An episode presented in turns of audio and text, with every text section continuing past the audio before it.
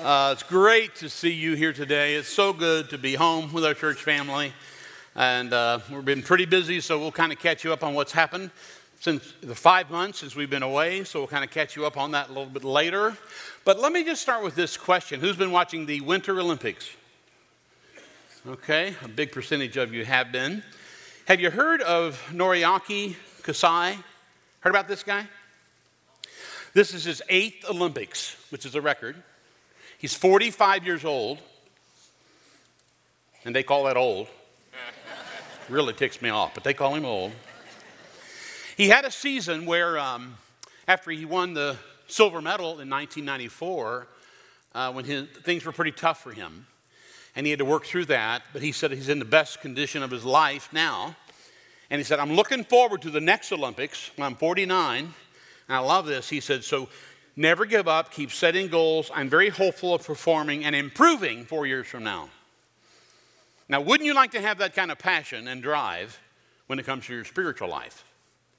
I'm inspired by people like that, and we are called to sustain our passion and our joy through the whole journey as well, and that's not easy to do. And so, we're going to kind of be a bridge here today between the wonderful series you just come out of on launching your Christian life, your, a fresh start this new year. And then next week, John begins a new series on his book, uh, the theme, I Am Strong. That in your weakness, God makes you strong. And he's going to be honest about his weakness, and you're going to do the same. That in spite of that, you still can be strong in Christ. It's going to be a great series.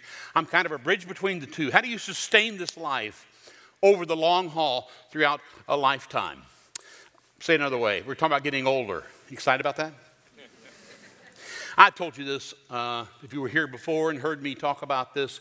You know, when you're age 25, for the first time, your bones start to get brittle and your skin starts to wrinkle at age 25. You don't realize it, but the aging process happens. Who is getting older? Who is getting older? Okay, there are hands that are not up. Tell the person beside them, you are older today than you were yesterday. Just explain that to them.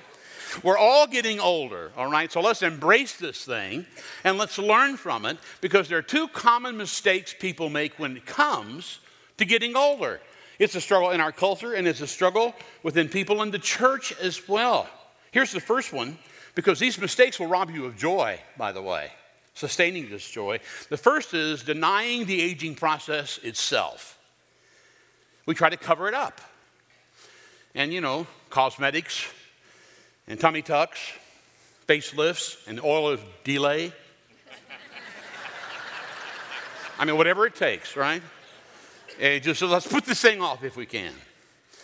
But there's something brutal, I'm just going to lay it out here, there's something brutal about a 55 year old woman dressing like a teenager.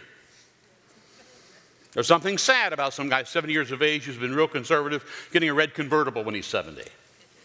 Something that we do that reflects we're not embracing the truth about us that we're getting older, or an athlete who just doesn't know when to quit.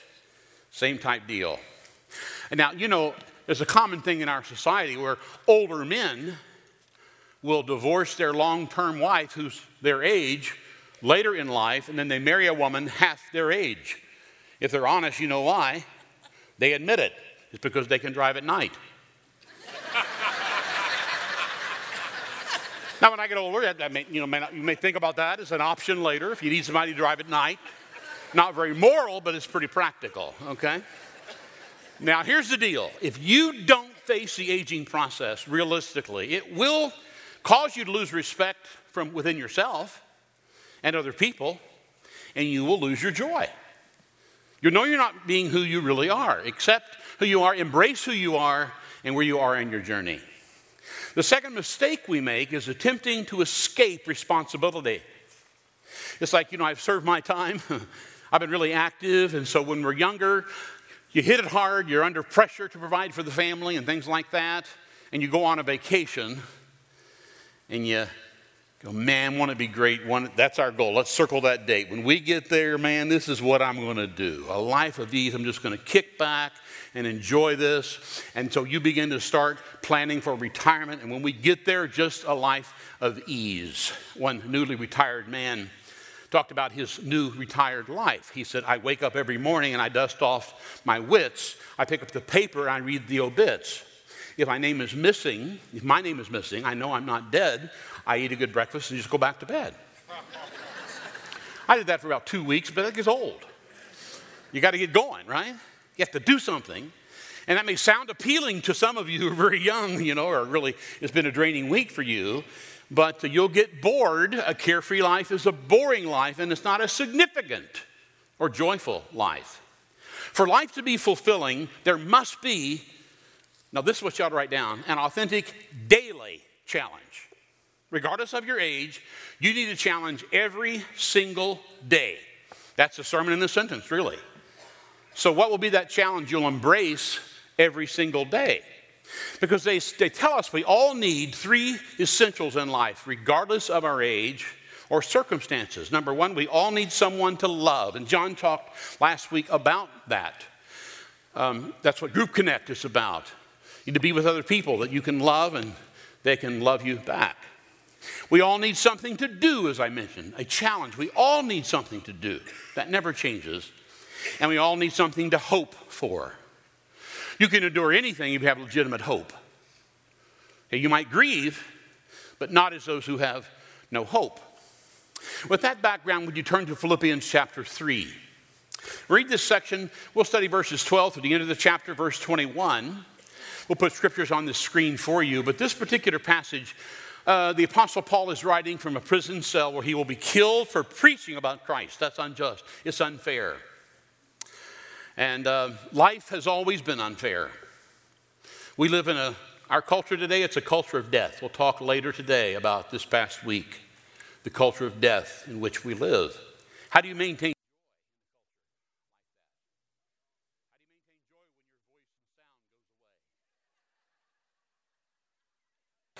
Testing one, two. Hey, hey.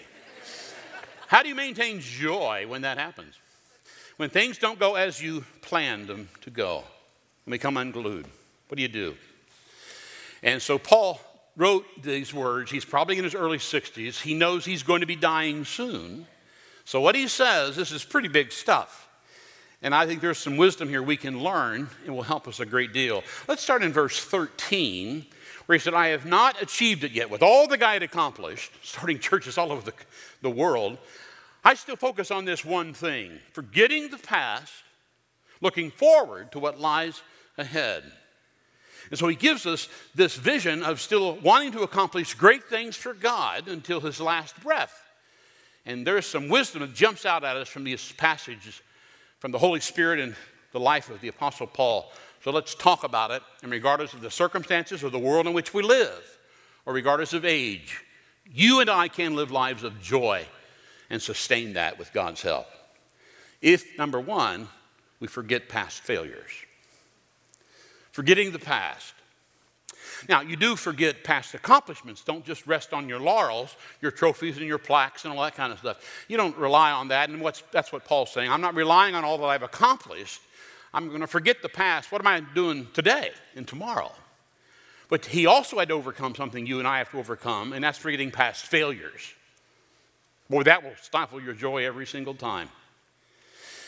Some of you today are thinking, okay, oh, we're going to talk about joy. Well, I could have joy, but if I just if I just hadn't gotten that divorce, if it hadn't been for that one night, this could work for me. If I hadn't been so hard on my kids as they were growing up, if I wasn't so overcome with my work to miss that season, if I hadn't developed that terrible habit that, oh, I would have that first day back, if I hadn't started that habit that I still battle with today. If I hadn't alienated my friends and my family members, I wouldn't dread every Christmas. If only. Guilt grinds us down, it wears us out. And so you have to move beyond that Paul did that, and he had more reasons to regret the past than you and I did. He wrote to the young preacher Timothy about his own personal experience. 1 Timothy 1:13, he said to him, "You know what? I used to blaspheme the name of Christ and I persecuted his people." Not many here probably have murdered Christians or blasphemed the name of God. Paul did that. You don't think he had to work through that? But he did work through it and he believed the truth about the Lord. And so he said later to Timothy in verse 15, But Christ Jesus came into the world to save sinners, and I'm the worst of them all. You ever hear a preacher say, I struggle with sin too? And you, yeah, right. He didn't really get it. Paul did. He said, I can top all of you. I'm the worst sinner in the house. But you know what? God had mercy on me so that Christ Jesus could use me as a prime example of his great patience with even the worst sinners. And then others will realize that they too can believe in him and receive eternal life. He never could forget what he had done, and you can't forget what you have done. At the same time, he accepted the opportunity to put that behind him, to disregard the past, not be defined by that, not always be looking in the rearview mirror, allowing the blood of Christ, as John just said today, to cover you in the righteousness of Christ and move forward to accomplish great things for God in His Spirit and His power. Some of you came today just to hear this one thing, because in your biography you have some soiled pages. Just look, just know around the room, so does every single person in the house. But some of you have soiled pages, and you you have it dog, dog torn, don't you? Because you go back to that again and again and again. You cannot get beyond it. And you need to hear the heart of God the way He sees you in your past, your worst day, what would make you ashamed. God said in Isaiah 43, verse 25, When you trust in Him, I alone will blot out your sins for my own sake, and I will never, say never. I will never, He said, never think of your sins again. You ever come to God and say, God, remember when I? And God says, No, I don't. All I see is Christ in you, the hope of glory.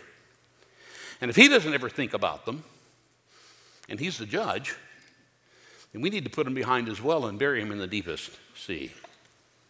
But we also have to accept the present, the shortcomings of today. Go back up to the first verse of the text, verse 12. I don't mean to say that I have already achieved these things or have already reached perfection. I press on to possess that perfection uh, for which Christ Jesus first possessed me. He said, I'm still working at this, I'm still giving it my best shot. And then verse 13, no, dear brothers and sisters, I have not achieved it yet. I have so much more to do. Now, this is the veteran missionary, the greatest Christian in the history of the world. Through the power of the Holy Spirit, he's in prison for his faith. He'll be killed for preaching about Jesus. And he's saying, I haven't arrived yet. That should challenge us. Now, he struggled. To what degree did he really struggle? Well, Romans chapter 7, because they lived in a world that was so dark with sin, he wrote to the Roman Christians about his own personal experience. You relate to this? Verse 15 of Romans chapter 7. The Apostle Paul said, I don't really understand myself. I want to do what's right, but I don't do it. Instead, I do what I hate. I want to do what's right, but it's like I can't. I want to do what's good, but I don't. I don't want to do what's wrong, but I do it anyway. You ever said that? You ever felt that? Those are encouraging words. If the world's greatest Christians struggled that way, then you know, we're going to mess up too. Now, the truth is, this is a church, our culture here, because I was pastor 31 years, everybody knows we mess up. You're going, if Steve can make it, well, shoot. I'm the guy, as I tell in the book, who literally did a somersault in the aisle after a wedding, unintentionally. I'm the guy who rode out here on a motorcycle when we promoted our biker ministry, and I split my pants before I rode out on the bike. I'm the guy who preached one sermon and walked backstage, and I went, My zipper is down. the message was over, and the production team went crazy trying to find it, and they couldn't. God is good. they couldn't find it. Now, of all the things I've done over the years, I did something last night I've never done before.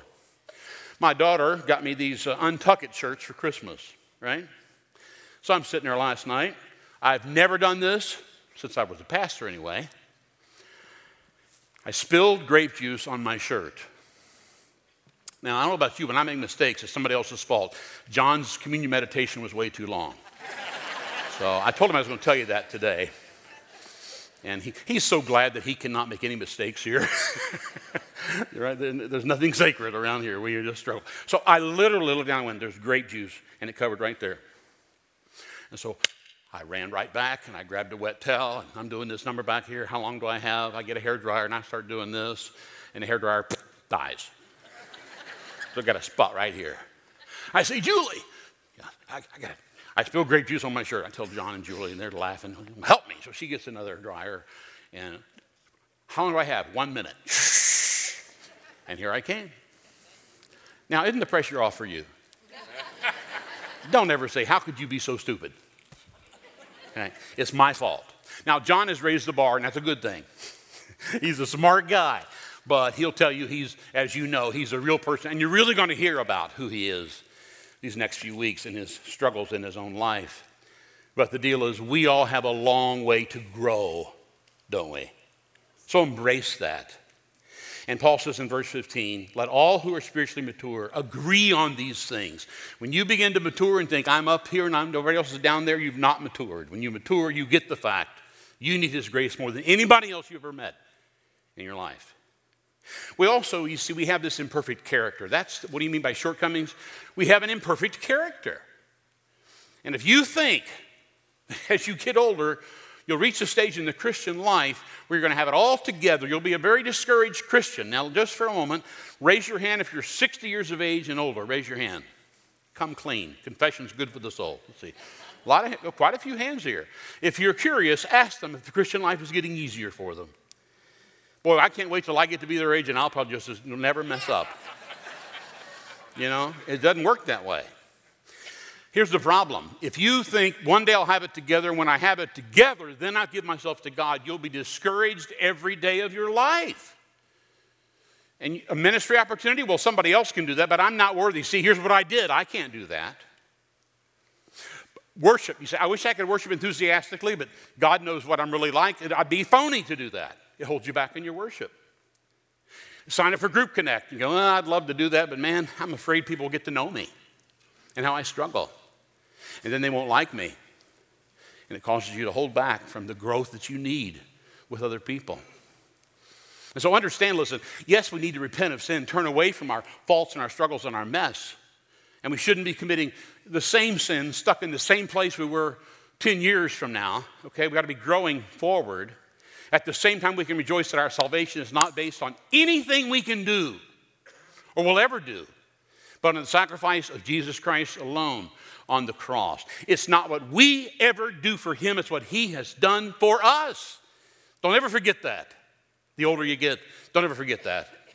One pastor preached a strong message on sin, he just let it rip. And an older woman came out the door and shook his hand. She said, Boy, I'm so glad you preached that message today on sin. That congregation really needed that sermon today. She said, You know, Pastor, I, I haven't sinned in about 30 years. Well, he thought of her arrogance and he thought of Jesus' 33 year life. And he said, Well, so with very smooth, how he, you know, you can take people to the woodshed and they don't know you're doing it. So he just said to her, Boy, only three more years and you'll be like Jesus, huh? Oh my, she probably didn't get it, but I hope you do. Hey, we're fellow strugglers. The ground is level at the foot of the cross.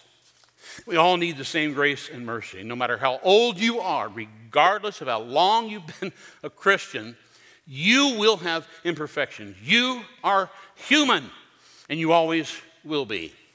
A few years ago, in the New York City Marathon, 26 mile race, Seven tenths of a mile from the finish line, a Mexican runner named Herman Silva took a wrong turn. Like 40 yards out of his way, the police tried to redirect him. The people on the street tried to redirect him, and he turned around, and you know he was able to run past the other runners and catch up and beat them by two seconds. Amazing thing. As he reversed his train, he, he was able to finish the race. And here's what you need to hear today. No matter how late in life you make a mistake, there's still time to turn around. I don't care how long you made the mistake, today is that day you can turn around. Temporary mistakes do not define you, and they're not your ultimate defeat because of the victory Christ has won for us. Somebody should have shouted amen on that. Amen. It's just the truth. It's the truth. We also have to accept our imperfect circumstances. Circumstances uh, happens. Life is not a perfect world by a long shot. Have you ever said, okay, I'm buying this. I really want to have joy and happiness when When I get that degree, then I can really get into this thing. If I finally can get married, I'll have joy. When my children are happy and successful, then finally it'll be a joyful life. When I lose this weight, finally we can turn things around. When I'm finally out of debt, we'll have some joy. When we get into that new home, then things will be so much better. When I can finally retire, oh man, we'll be there. You know, there are a thousand dreams that take away the joy of today. Dream great, but don't dream in such a way that you're not living right now and be filled with joy in spite of the circumstances you're in right this moment. Paul's in prison as he writes these words. He said, Man, I'm looking forward to what's ahead of me. And if you wait till all of life is perfectly in order, you will never, ever have true joy. You will not experience joy. My favorite cartoon is The Family Circus. Bill Keane writes, he's a Christian man. He some great things you know, about the family. I love when Billy is talking to his younger brother, Jeffy, and he said, Yesterday is the past, tomorrow is the future, and today is a gift. That's why we call it the present. Now, God has given you today. His mercy is new every morning. Every morning you wake up, He gives you a gift. What will you do with that? Will you make the most of every single day? That's what we're talking about. Every single day. In order to do that, we have to forget yesterday's failures. We have to accept the shortcomings that we have today and then pursue future opportunities. That's the key. If every day you say, I've got to find an opportunity and seize that, that's a secret to your joy. Every day, what will be your opportunity? Today, you might make one phone call and you accept that opportunity. You won't believe that'll do with your joy quotient. One word of encouragement, one kind word on the way out of here today, one letting somebody else pull in front of you in the parking lot. Just one of those. The person in the car may be mad at you did that, but you'll feel better when you do that. Paul said in verse 14, You know, I press on here to reach the end of the race and receive the heavenly prize. Now, this is the picture of the athlete, the Olympic athlete, stretching, trying to win that victory. And so many people, even in the church, begin to coast. I mean, we, we downshift in our professional life, we retire from our job, but then we downshift spiritually as well. We slowly phase out of ministry and involvement in the church and say, I serve my time. I served in this period of time back in the day. For years, people said, you know, years ago, they really were active, and now they're still in the church. You know, but he served years ago. Now, as you get older, I think we do back off sometimes from the pressures of responsibility, of course. But you continue to serve and embrace the opportunities in front of you. Don't ever stop doing that. Be eager to serve every single day of your life. Um, who are the golfers in the room? In the point in the center, let's see the golfers. A few of you. Well, who are the, the, were the hackers? Maybe that'll widen this up a little bit. Oh, there we go. That's, that's my man. That's my man right there. Hey, Kirk. That's right. That's right. We need the hackers. Email, uh, Emil Kijek. I love this guy and the way he went out. 79 years of age. He teed off on the sixth hole of the Sun Valley Golf Course in Rehoboth, Massachusetts.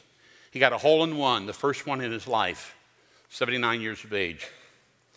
Age 79, he walks to the next tee. The next hole puts a ball on the tee. He collapses and he dies.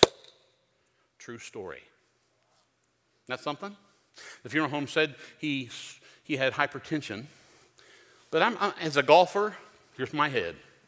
Can you think of a better way to go than that? Come on, man.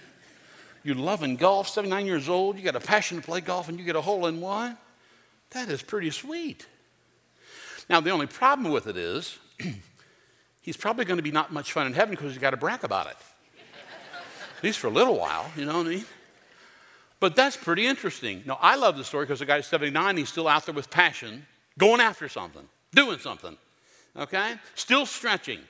And certainly we need to do that in the spiritual life. Leonard Sweet, who writes a lot about the emerging generations, in his book Faith Quakes, really kind of shook me up when he said, For the first time in American history, the number of people over age 65 is greater than the number of teenagers. Which means the greatest resource in America and in the church are folks who are retired adults. And this church is a prime example. I just talked to a few hundred people in the point today who are all in for God, serving God. This church is full of folks who serve in their retirement years. Two of the last three elders that I appointed before I left here had re- just retired. And they stepped up because they weren't traveling anymore and they signed on to be an elder. An easy job in the church. No, a big responsibility in the church after they retired. Now that's, that's the way it ought to be.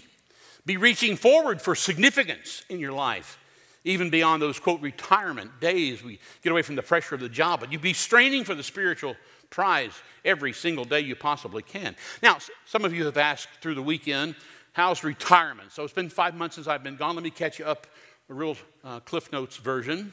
In the last five months we have really had a good time. We've enjoyed uh, some some vacations. Kristen climbed a mountain really really high that she won't even let me do in colorado. Just while i was back writing the book here she did some climbing in Colorado. We've gone to a lot of Butler basketball games and the symphony, and we've having some fun times with our grandkids, and it's been tremendous.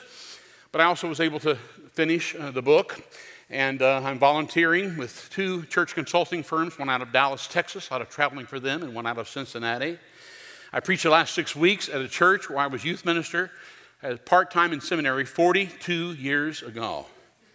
And they called me and they were needing a preacher. And I said, Guess what I just signed up to do? And I met with their elders for four hours and they asked me to come and preach the first six weeks of this year. And then I'm going to go back and preach through May and helping them in their pastor search. I've been to Texas and Northern and Southern California. Uh, my phone tells me that I drove 51 hours in my car in January. And uh, I'm telling you this not because I just, I'm going to be active. No, I'm not bragging. I didn't, I didn't seek out a one of these jobs. Okay? I was ready to do the life of ease thing. But these all came to me. Now, you know why? I know why. Because everybody said to me when I retired from this role, you better be busy, you'll drive Kristen crazy. and God told the angels, He will. Let's keep him going. And God has put in front of us great opportunities that we're so grateful to have. And the deal is, God will do that for all of us if we're looking for ways that we can serve Him. And so, regardless of your season of life, could you just write down these three goals to sustain your joyful life? It's really kind of simple stuff. And here's the first one make sure you're personally growing. Personal growth should always be a goal. Verse 16, we must hold on to the progress we have already made.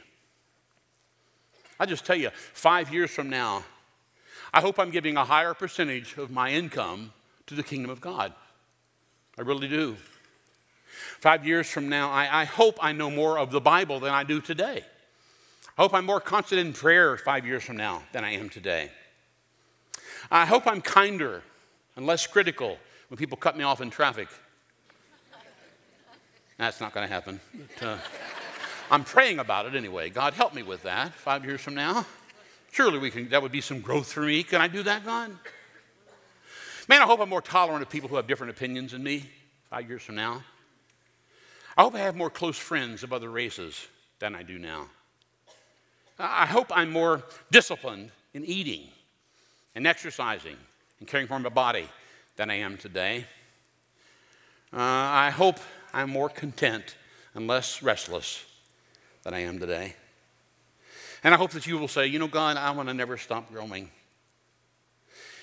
At the same time, here's another goal expanded influence, especially as you get older. You have greater influence when you get older if you'll take advantage of that. See verse 17, dear brothers and sisters, pattern your lives after mine, learn from those who follow my example. Paul's not bragging, he just realizes people are following him. He realized he's been around a while, people are watching you. If you've been around for a while serving Christ, people are watching your every step. Embrace that. Be an example for those who are watching you. And you'll influence people in ways you never could imagine. Uh, there are those of you who are older in Christ. Listen, if you're still married by God's grace, you still have your mate. Younger couples need to see that you can still be happy and meet each other's needs in a wonderful way 45 years later. You can do that. There are lots of widows and widowers around this church. Find them, meet them out in the coffee, uh, the coffee area out here. You stop and see them, will you? Learn from them. They're showing you, some of you are going, if my mate dies, I just, I, could, I don't know what I would do. We'll get to them and talk and find out what you'd do. They're living a victorious life and they're inspiring us. In this intergenerational church, you have lots of opportunities And oh man, I hope you keep your sense of humor. Please keep your sense of humor. In my book, I put what my kids call dad jokes. Some of you know what I'm talking about dad jokes.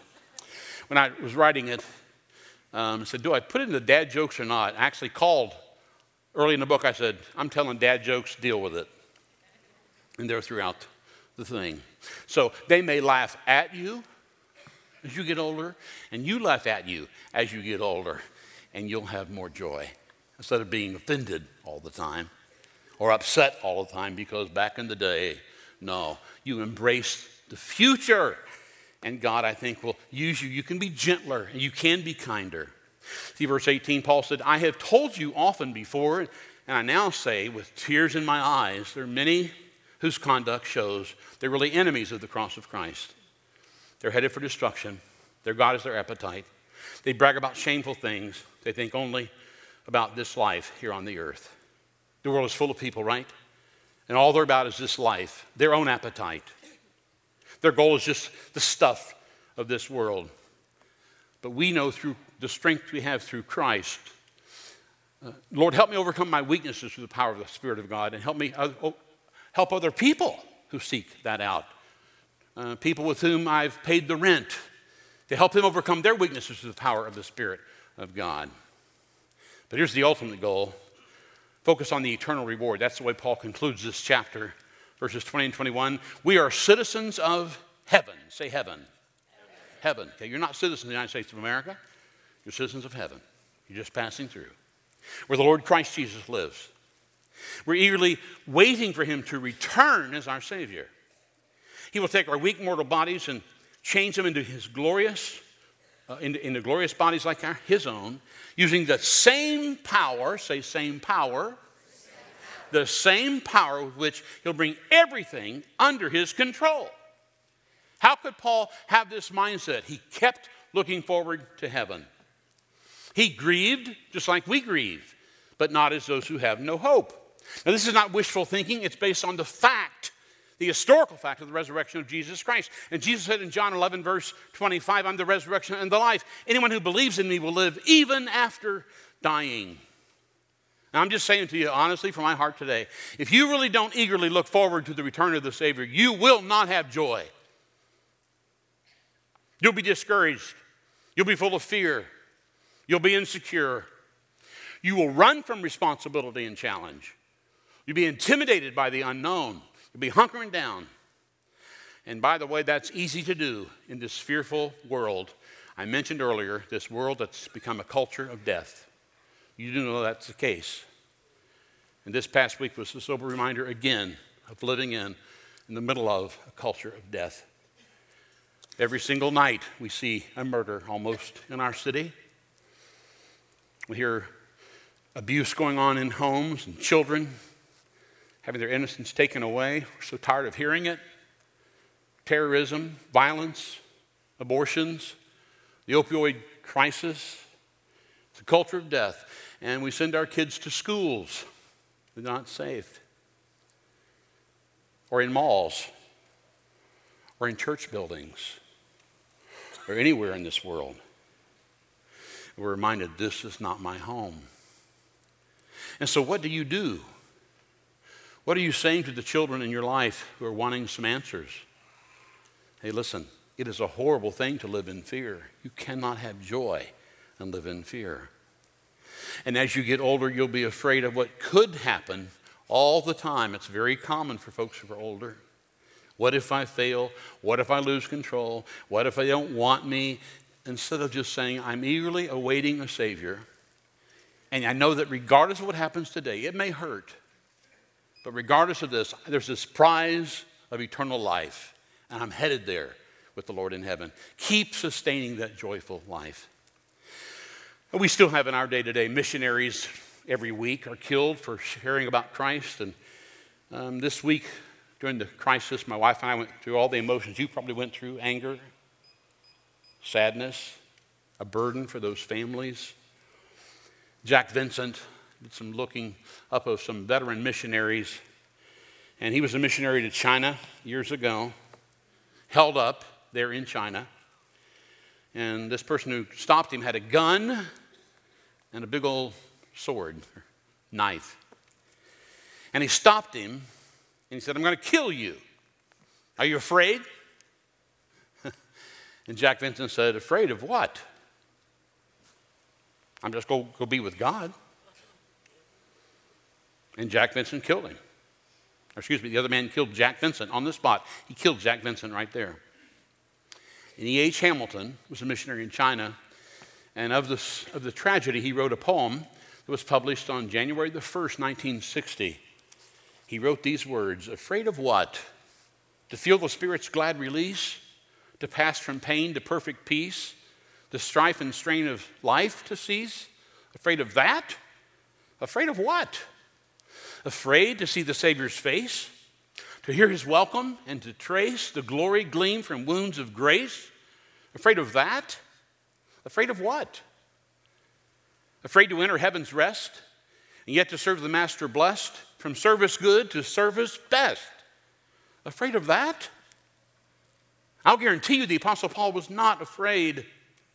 And I love the way Gene Peterson paraphrases verse 14. Paul saying, I've got my eye on the goal where God is beckoning me onward to Jesus. I'm often running and I am not turning back. And if that has not been honestly your long term goal, God hands you a present. It's called today. And today is the day of salvation. It's the opportunity to make the choice. I'm moving into the future embracing opportunity. Every day I'm going to find it. In the security I have through Christ, with hope in Jesus alone. So let's stop and pray about that right now. Kind Father, thank you for every single person in the point, the center, and the lobby, those who watch this message online. God, we do want to sustain a joyful life. We want to just start with authentic joy and help us to do the things we need to do to find that. Joy is different than happiness. Happiness depends on happenings, circumstances, with this broken, fallen world. And God, when their fear comes our way, Satan came to kill, to steal, to destroy, and to frighten us. May you empower us with strength. The kind of resolve that uh, not only gives us joy, but will encourage others along the journey. And may we be faithful until one day we rejoice in your presence and see you face to face. We pray in Jesus' strong name. Everybody said,